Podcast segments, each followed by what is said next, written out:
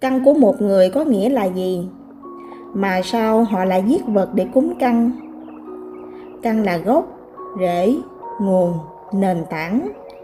Khi nói căn của một người, có các ý sau đây.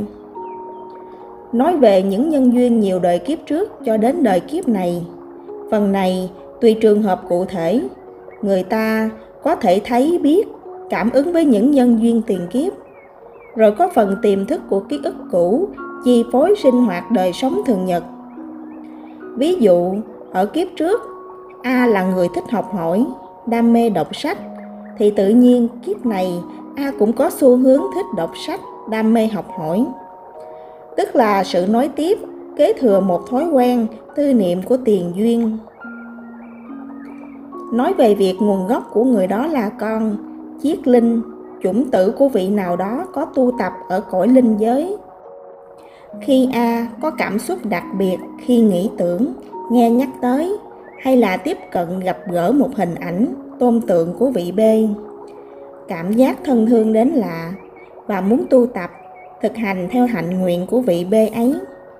Trường hợp này gọi a là có căn duyên với vị b. Nói về nguyên do tại sao có người đó ở đây, phần này ý nói người a trong quá khứ do cầu sinh ở miếu ở chùa với vị nào đó thì mới sinh ra được đứa bé là B. Quan niệm sai lầm về việc cúng căn cho trẻ. Ở một số nơi trên thế giới, người ta có thói quen hãy thấy đứa trẻ mình đang nuôi cứ hay bệnh tật, khó nuôi, nói không nghe lời thì người ta khấn vái cầu xin tổ tiên gia đình hoặc các vị thần linh hay là những người khuất mặt trong khu vực họ đang sống để cho đứa trẻ được sống bình yên khôn lớn. Việc khấn nguyện này thường là một sự trao đổi. Người khấn nguyện hứa sẽ cúng tạ lễ, đổi lại đứa trẻ họ nuôi sẽ mạnh khỏe. Rồi thời gian trôi qua, người ta cảm thấy đứa trẻ khỏe mạnh hơn thì thực hiện lời hứa, khấn sao thì cúng vậy. Đáng tiếc là người ta thường khấn nguyện cúng tế con này con kia, gà, bò, heo thật hoành tráng, vung đầy, để đổi lại cho con cháu họ bình yên mạnh khỏe. Nếu cúng tế sinh mạng chúng sinh thì là đi sai với lẽ đạo tự nhiên. Đâu có lý nào mình muốn được sống yên ổn khỏe mạnh mà mình lại đi sát mạng kẻ khác. Và sát mạng xong thì mình lại được khỏe mạnh. Đây là vô lý và mê tín vậy. Nếu có cúng căng thì có thể cúng mâm cơm chay giản đơn, ít hoa quả, nhang đèn là được tuyệt đối không đốt giấy tiền vàng mã, không sát sinh hại vật. Trẻ em mà khó nuôi thì cha mẹ cần xem lại nghiệp của bản thân mình, nghiệp của gia đình mình, những người có liên quan trực tiếp tới đứa bé trong lục thân.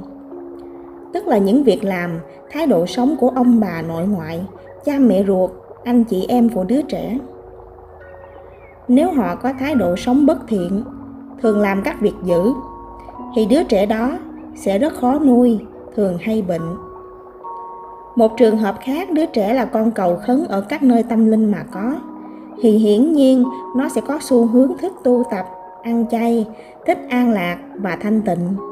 Thế nên, nếu nó bị sống trong môi trường có nhiều điều bất thiện, ăn mạng chúng sinh thì nó sẽ hay khóc, khó nuôi và hay bệnh.